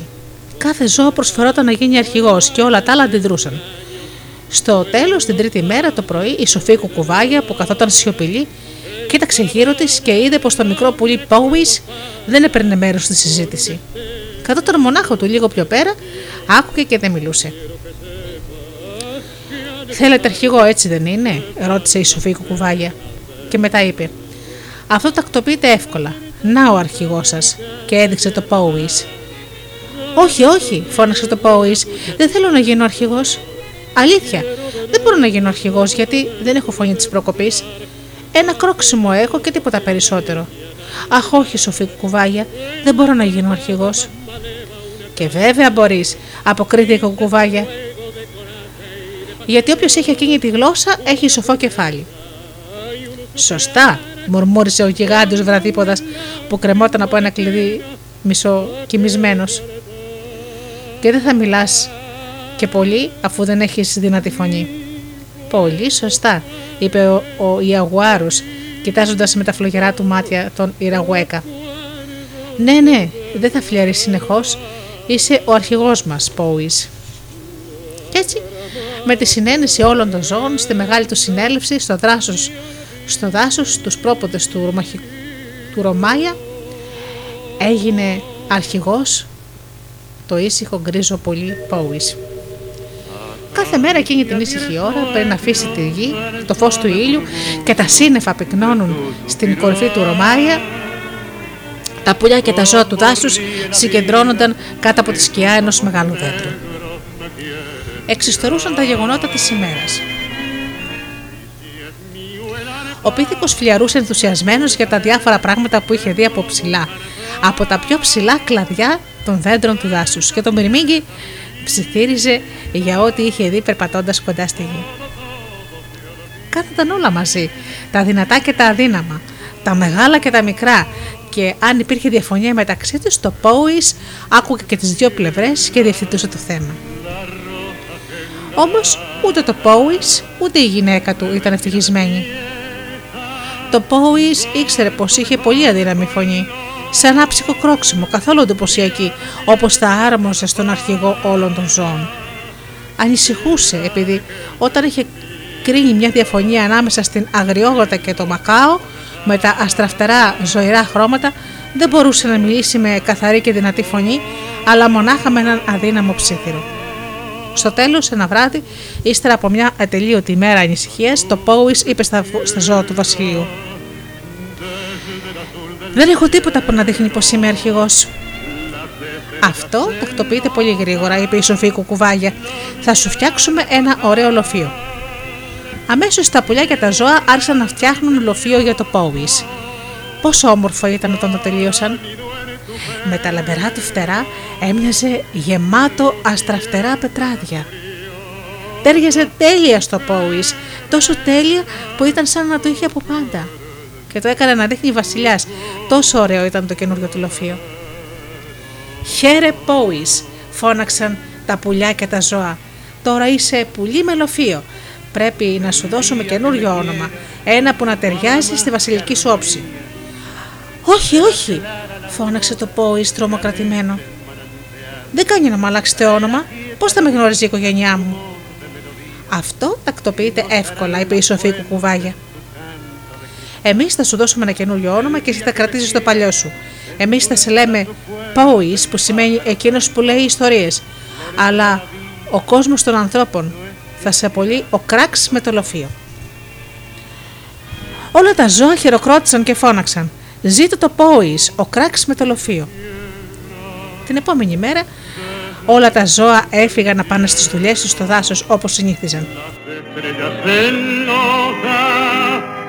nos mirarán pasar y un rayo misterioso para anidó en tu pelo, luciérnaga furiosa. Ο πίθηκος ξεκίνησε να ψάξει για καρύδια, ο παπαγάλος να ανακαλύψει λαμπερές κόκκινες πιπεριές, η άγρια γελάδα αμπέγιου να βρει τα καλύτερα μέρη με χορτάρι το αγριογούρουνο μαπούρι να βρει τις πιο ζουμερές ρίζες. Το Πόης ξεκίνησε για ένα δέντρο που ήξερε ότι θα έβρισκε μούρα για τη γυναίκα του και τον εαυτό του, ενώ η γυναίκα του έμεινε πίσω για να προσέχει δύο υπέροχα λευκά αυγά στη φωλιά τους. Ο ήλιος καρφάλωσε στον ανέφελο ουρανό και έστειλε τις καυτές του ακτίδες να ψάχνουν μέσα στο δάσος, κάνοντας σχέδια πάνω στα κλαδιά και τα φύλλα. Σιγά σιγά καθώς η ζέστη μεγάλωνε η κυρία Πόουις δίψασε. Δίψασε τόσο που στο τέλος άφησε τη φωλιά της και πήγε σε ένα κοντινό ποτάμι να σβήσει τη δίψα της με το καθάριο δροσερό νερό. Βούτυξε λέμαργα το κίτρινο ράμφος της στο τρεχούμενο νερό και ήπια να χορτάσει. Καθώς έπινε όμως, κατεκινήθηκε. Ένας σχηματισμός τάραξε την επιφάνεια του νερού. Κοίταξε. Α, ήταν ένα μικρό ψάρι με τα χρώματα του ουράνιου τόξου. Το ψάρι ήταν φίλος της και το άφησε ήσυχο. Εκεί κοντά είχε θάμνος και αγριόχορτα. Πήγε και τσίμπησε τους σπόρους με το κίτρινο ράμφος της. Όταν ικανοποίησε την πείνα της, γύρισε στη φωλιά της. Όμως, τη φρίκη. Γύρω από τα δύο υπέροχα λαμπερά λευκά αυγά της είχε κουλουριαστεί ένα μεγάλο φίδι. Τρομοκρατήθηκε, χτύπησε τις στερούγες της και πέταξε να βρει βοήθεια. Η αμπέγιου η άγρια γελάδα έτρωγε εκεί κοντά. Η κυρία Πόη πέταξε ως εκεί και της είπε τι είχε γίνει. Έλα μαζί μου, θα σε βοηθήσω. Θα το τρυπήσω με την κέρατά μου και θα το συντρίψω με τις οπλές μου, είπε η Αμπέγιου. Όταν όμως έφτασαν κοντά στη φωλιά, η κυρία Πόη φώναξε. Αχ, Αμπέγιου, δεν θα μου βγει σε καλό η βοήθειά σου. Είσαι πολύ μεγαλόσωμη και θα μου σπάσεις τα αυγά μου όταν επιτεθείς στο φίδι. Δεν έχεις κι άδικο, είπε η Αμπέγιου στεναχωρημένη. Πάμε να βρούμε κάποιον πιο μικροκαμωμένο να μας βοηθήσει. Και πήγαν τρέχοντας εκεί που έσκαβε για ρίζες ο Μαπούρι το αγριογούρνο. Η κυρία Πόη είπε στο Μαπούρι τι είχε συμβεί και συμπλήρωσε. Έλα να επιτεθεί εσύ στο φίδι. Ευχαρίστως, είπε ο Μαπούρι. Δεν ξέρεις πως κανένα φίδι δεν τη γλιτώνει όταν είμαι εγώ. Πηδάω πάνω στην πλάτη του και αυτό είναι το τέλος του. Και το τέλος των όμορφων αυγών μου επίσης, φώναξε η κυρία Πόη κλαίγοντας πικρά. Αχ, τι θα κάνω. Το ένα μετά το άλλο όλα τα ζώα προσφέρθηκαν να βοηθήσουν. Μαζεύτηκαν όλα τριγύρω, αλλά όλα ήταν πολύ μεγαλόσωμα. Τότε ήρθε πετώντας η Σοφή κουκουβάγια να μάθει τι συμβαίνει. Κλαίγοντας η κυρία Πόη, είπε τα βασανά της. Αυτό τακτοποιείται εύκολα, φώναξε η Σοφή κουκουβάγια. Θα ζητήσουμε να μας βοηθήσει το Μυρμήγκι. Ευχαρίστως να βοηθήσω, είπε το Μυρμήγκι μόλις τα άκουσε, και θα σας πω και με ποιο τρόπο. Μην κάνεις όμως τίποτα και σπάσει το φίδι τα αυγά μου, φώναξε η κυρία Πόης. Το Μυρμήγκι ψιθύρισε στο αυτή της κυρίας Πόης τι θα έκανε και εκείνη τελικά πίστηκε. Το Μυρμήγκι έφυγε βιαστικά για να φέρει μια στρατιά Μυρμήγκια. Ανέβηκαν γρήγορα στη φωλιά και άρχισαν να βασανίζουν με τα μετερά τους κεντριά το φίδι, που δεν έδινε καμιά σημασία στο κεντρί ενός μυρμηγιού, αλλά με χιλιάδες μυρμήγκια να το επιτίθεται, δεν ήταν το ίδιο. Σε λίγο ο πόνος μεγάλωσε τόσο πολύ που το φίδι δεν μπόρεσε να τον υποφέρει. Ξετύλιξε το μακρύ του σώμα, γλίστησε βιαστικά ως το νερό για να δροσίσει το ρεθισμένο του κορμί. Μέχρι σήμερα ζει μέσα στο δροσερό ποτάμι. Από το χώρο μη συναντήσει άλλη στρατιά από μυρμήγκια.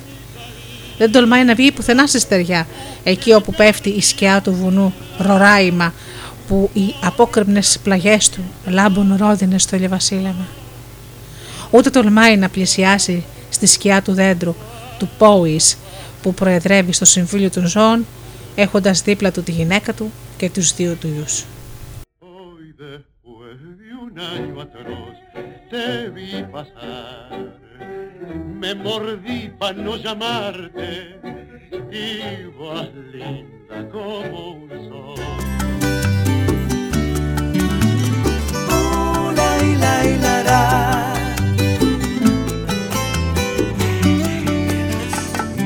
solamente el secreto tener que fingir ante todos. Y no es que no sea tan discreto, pero se van a enterar de algún modo. Si no es tu mirada, es el roce de cuerpos, o tu dulce hablar que al oído no espero, y el lenguaje corporal que me dice te quiero. Deseos es un reto, aguantar tus impulsos no puedo, y cada vez ya nos importa menos. Total, que importa si es puro y sincero? Tus manos candentes tocando mi cuello, o tu dulce hablar que al oído no espero, y el lenguaje corporal que me dice te quiero. Vamos a amarnos pero ya no escondidas. Vamos a amarnos sin que no haya medidas. Quiero ser libre y gritar a los vientos que es tan genuino y real lo que siento. Vamos a amarnos de una vez, pero ya no en secreto. Retener mis deseos es un reto. Aguantar tus impulsos no puedo. Cada vez ya nos importa menos. Total, que importa si es puro y sincero? Tus manos candentes rozando mi cuello. O tu dulce hablar que al oído no espero.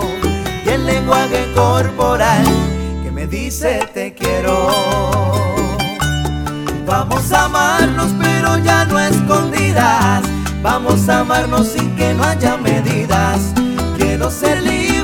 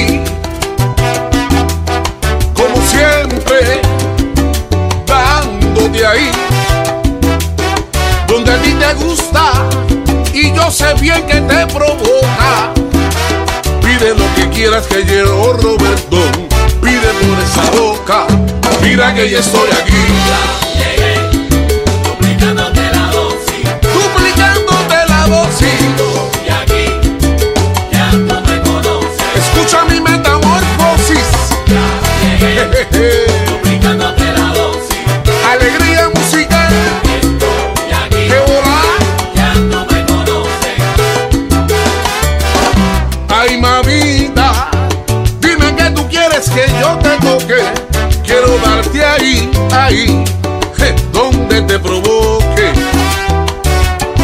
Así que échate para acá, ven a guarachar, quiero verte bailar.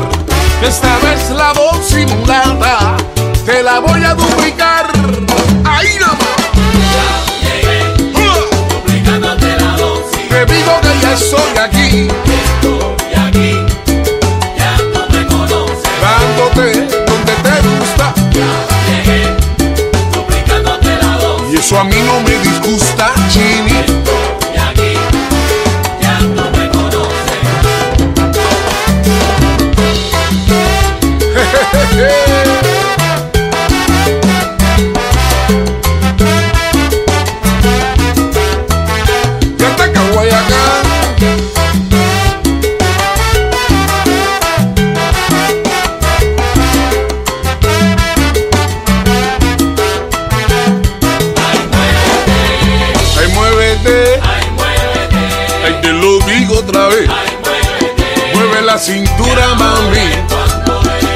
Derecho y al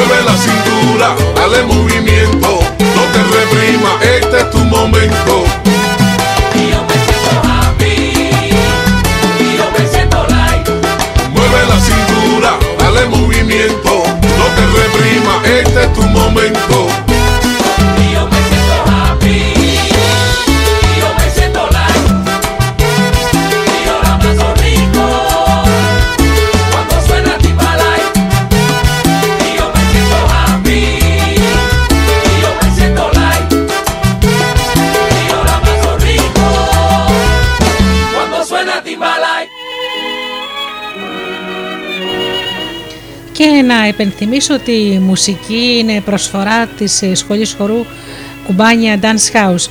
Για όσους αγαπούν τον αυθεντικό κουβανέζικο χορό μπορούν ε, να ζητήσουν πληροφορίες από τη σελίδα τους. Η σχολή βρίσκεται Κηφισία 1, είναι μία από τις καλύτερες με εξαίρετους επαγγελματίες βεβαίως, πολύ κουβανέζικη μουσική και κουβανέζικους αυθεντικούς χορούς.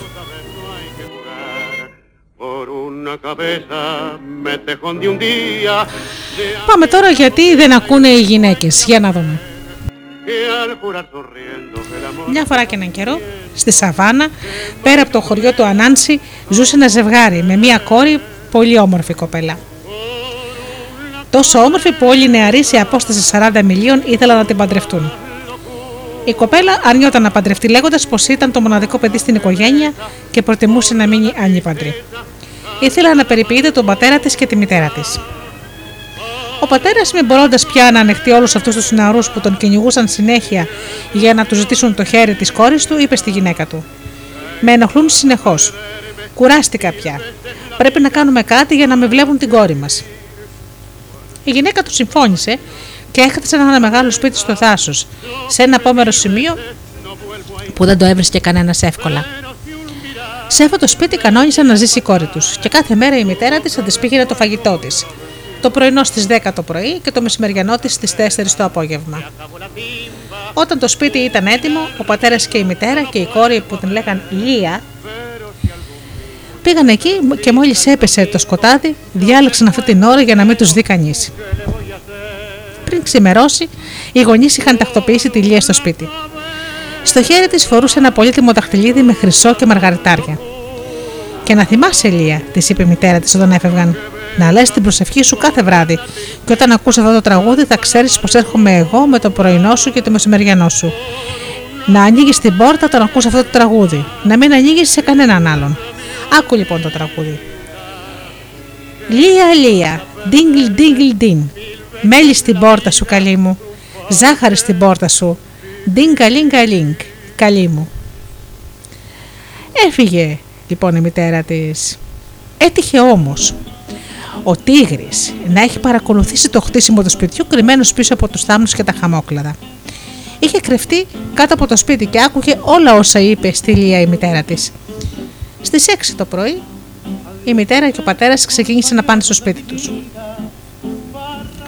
Την επόμενη μέρα, μόλις η μητέρα έφτασε στην κορφή του λόφου με το πρωινό της Λίας, τραγούδισε το τραγούδι της. Η Λία άνοιξε τις διπλές σαμπάρες, έβαλε τη μητέρα της στο σπίτι, έφεγε με ευχαρίστηση το πρωινό της και κουβέντιασε μαζί της ώσπου ήρθε η ώρα να φύγει η μητέρα της. Ο τίγρης ήταν κρυμμένος κάτω από το σπίτι όλη την ώρα, εντελώς ακίνητος για να μην τον ακούσουν. Όταν έφυγαν η μητέρα και ο πατέρας, βγήκε πολύ προσεκτικά από την κρυψώνα του και έτρεξε κατευθείαν στο μαγαζί του Σιδερά για να του ζητήσει μια χάρη. Τι χάρη θέλεις να σου κάνω, ρώτησε ο Σιδεράς, ένας πολύ ανυπόμονος άνθρωπος. Αδελφέ Σιδερά, αποκρίθηκε ο Τίγρης με τη βαθιά μπάσα φωνή του. Στο δάσος είναι ένα, πολύ, ελα- είναι ένα παχύ ελαφάκι. Το παρακολουθώ εδώ και δύο μέρες. Θέλω να μου λιμάρεις τη φωνή για να μπορώ να μιλήσω γλυκά σε ψηλές νότες. Τότε θα μπορώ να τραγουδήσω σαν την μητέρα του ελαφιού και έτσι θα το πιάσω. Ο αδελφός Σιδεράς του είπε: Αυτή η επέμβαση πονάει, Τίγρη. Θέλω γλυκιά φωνή, θα αντέξω τον πόνο. Ο αδελφός Σιδεράς έβαλε το σίδερο στη φωτιά που έγινε κατακόκκινο. Έπειτα του είπε: Τίγρη, άνοιξε το στόμα σου. Άνοιξε το καλά-καλά. Ο τίγρη άνοιξε το στόμα του. Ο Σιδεράς τότε έστρωξε το κατακόκκινο σίδερο βαθιά στο λαιμό του τίγρη. Το σίδερο τότε έκανε τσσσσ και ύστερα ένα σύννεφο ατμού ανέβηκε από το λαιμό του τίγρη. Τώρα τίγρη δοκίμασε να πει ένα τραγούδι, είπε ο Σιδεράς. Και ο τίγρης τραγούδισε τόσο γλυκά, τόσο γλυκά, που δεν μπορούσε να πιστέψει πως αυτή η φωνή ήταν δική του. Είπε λοιπόν, σε ευχαριστώ πολύ αδελφέ Σιδερά, πρέπει να συνηθίσω την καινούργια μου φωνή. Ο αδελφός Σιδεράς του είπε, Τώρα τίγρη δεν πρέπει να φας πορτοκάλι και γουάβα, αλλιώς η φωνή σου θα γίνει σκληρή και βαθιά όπως πριν. Ο τίγρης έφυγε βιαστικός έχοντας σκοπό να μπει στο σπίτι και να φάει τη λία. Στο δρόμο πείνασε γιατί ήταν πολύ καιρό κρυμμένος κάτω από το σπίτι. Τρέχοντας μέσα στο δάσος και ελαφροπατώντας, είδε πορτοκάλια και γουάβα και καθώς ήταν πολύ πεινασμένος είπε στον εαυτό του Είμαι σίγουρος πως μπορώ να τα φάω. Ο Σεδρά είναι βλάκας. Πώς θα μπορούσαν να μου χαλάσουν τη φωνή τα γουάβα; Και ο τίγρης έφαγε. Μετά δοκίμασε τη φωνή του και ήταν σαν βροντί. Δεν πειράζει, είπε, θα τρέξω γρήγορα. Μέχρι να φτάσω στη λία η φωνή μου θα έχει ξαναμαλακώσει. Σύστηκε από το σπίτι, κάτω από το σπίτι, ώσπου πλησίασε η ώρα του φαγητού και τότε ανέβηκε στο λόφο και τραγούδισε. Λία, λία, τίγγιλ, τίγγιλ, λίν. Μέλι στην πόρτα σου, καλή μου. Ζάχαρη στην πόρτα σου. Τίγγιλ, τίγγιλ, τιν, καλή μου. Γελώντας η Ηλία φώναξε το παράθυρο. Δεν είναι η μητέρα μου. Δεν είναι η μητέρα μου αυτή. Η μητέρα μου δεν έχει μπάσα φωνή. Ο τίγρης σύστηκε πάλι κάτω από το σπίτι με την ουρά ανάμεσα στα σκέλια ντροπιασμένος. Σε λίγο έφτασε στην κορυφή του λόφου η μητέρα της Ηλίας και τραγούδισε. Λία, Λία, τίγκλ, τίγκλ, τιν. Μέλι στην πόρτα σου, καλή μου. Ζάχαρη στην πόρτα σου. Τίνκελ, τίγκλ, λιν. Καλή μου. Η Λία τότε άνοιξε την πόρτα και έβαλε τη μητέρα της μέσα. Μάνα και κόρη αγκαλιάστηκαν και φιλήθηκαν και έμειναν έτσι αρκετή ώρα μαζί. Η Λία άρχισε να λέει στη μητέρα της τι είχε συμβεί όταν ακούστηκε ένας βροντερός ήχος και το έδαφος σύστηκε. Γρήγορα, μητέρα, είπε η Λία. Πάμε στο σπίτι μας. Δεν θέλω να μένω μόνη μου εδώ. Πάρε με μαζί σου. Δεν θα του άρεσε το πατέρα σου αυτό, απάντησε η μητέρα της. Θα τρέξω όμως στο σπίτι και θα του το πω.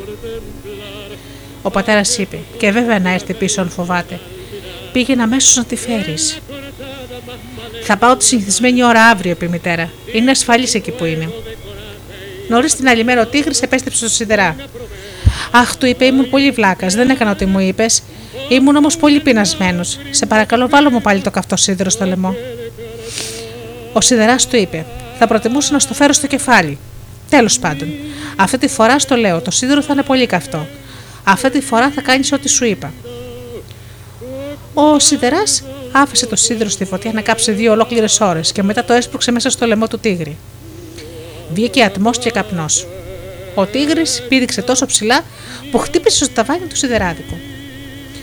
Και ο σιδεράς είπε: Τραγούδα να ακούσω αν έφτασε η φωνή σου. Ο τίγρης άνοιξε τα μάτια του και τραγούδισε. Η φωνή του ακούστηκε γλυκιά, πιο γλυκιά από ποτέ. Ωραία, είπε. Φεύγω. Θυμήσου, του είπε ο Σιδεράς. Μη φας τίποτα στον δρόμο.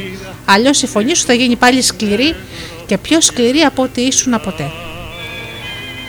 Κάθε φορά που θα βλέπω κάτι φαγόσιμο θα κλείνω τα μάτια, είπε ο Τίγρης. Πήγε λοιπόν τρέχοντας στο σπίτι. Λίγο πριν από τις 12 άρχισε να τραγουδάει. Η φωνή του ακούστηκε γλυκιά, πιο γλυκιά από τις μητέρες. Η Λία άνοιξε την πόρτα. Ο τίγρης πήδηξε μέσα και τη σκότωσε. Το χρυσό δαχτυλίδι έπεσε στο πάτωμα.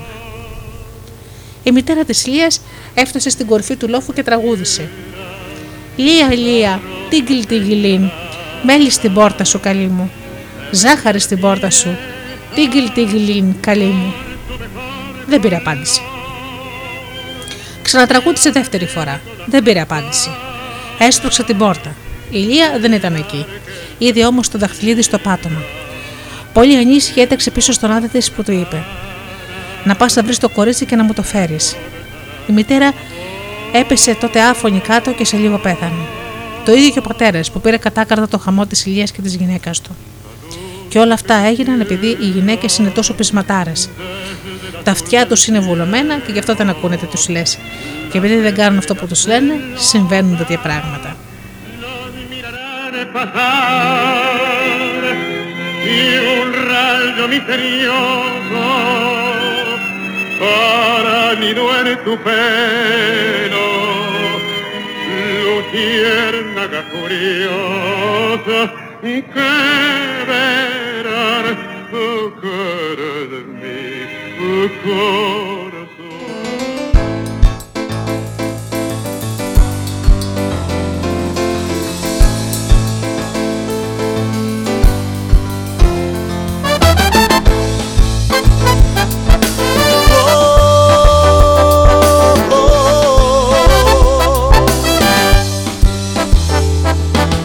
Vivo pensando a mi manera, cómo te arranco de mí. Me estoy muriendo sintiendo cositas lindas por ti, no mi amor, no. Ahora tengo mis dedos esclavos del tiempo, haciendo música para ti. Ya has conseguido una visa para ir de pronto a París, lejos de mí. Y ahora fue que descubrí que no tiene sentido querer a una mujer que sueña con tener todo el oro y la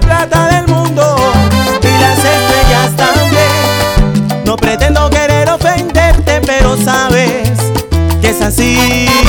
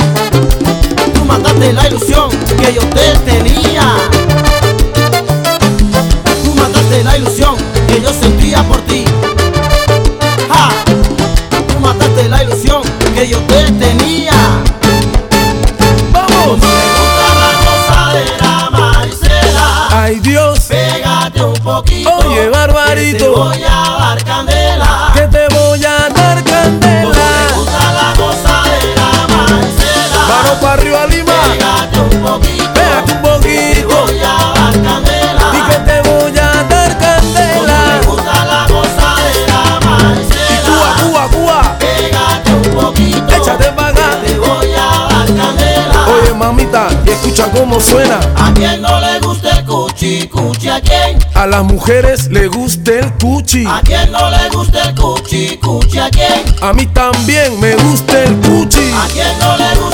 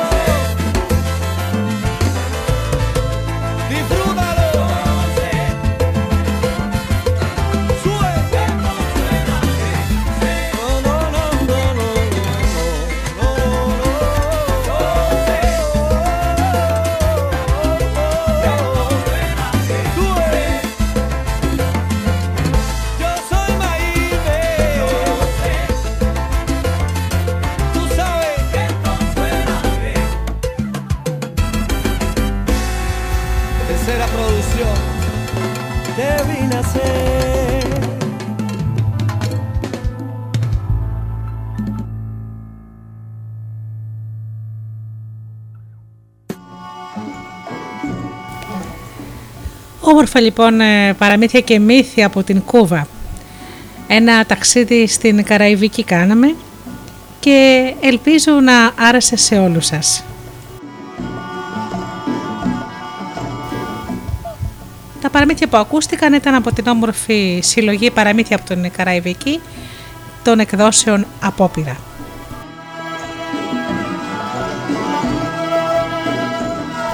Βεβαίως δεν θα είναι η πρώτη φορά που θα πούμε παραμύθια από την Κούβα και την Καραϊβική, θα πούμε και σε άλλη εκπομπή. Ε, μην ξεχνάμε ότι τα παραμύθια του κόσμου είναι πανέμορφα και πρέπει να τα μοιραζόμαστε συχνά.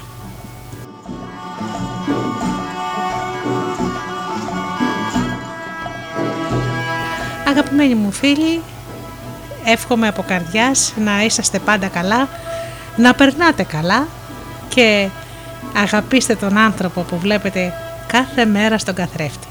Καλό σας απόγευμα.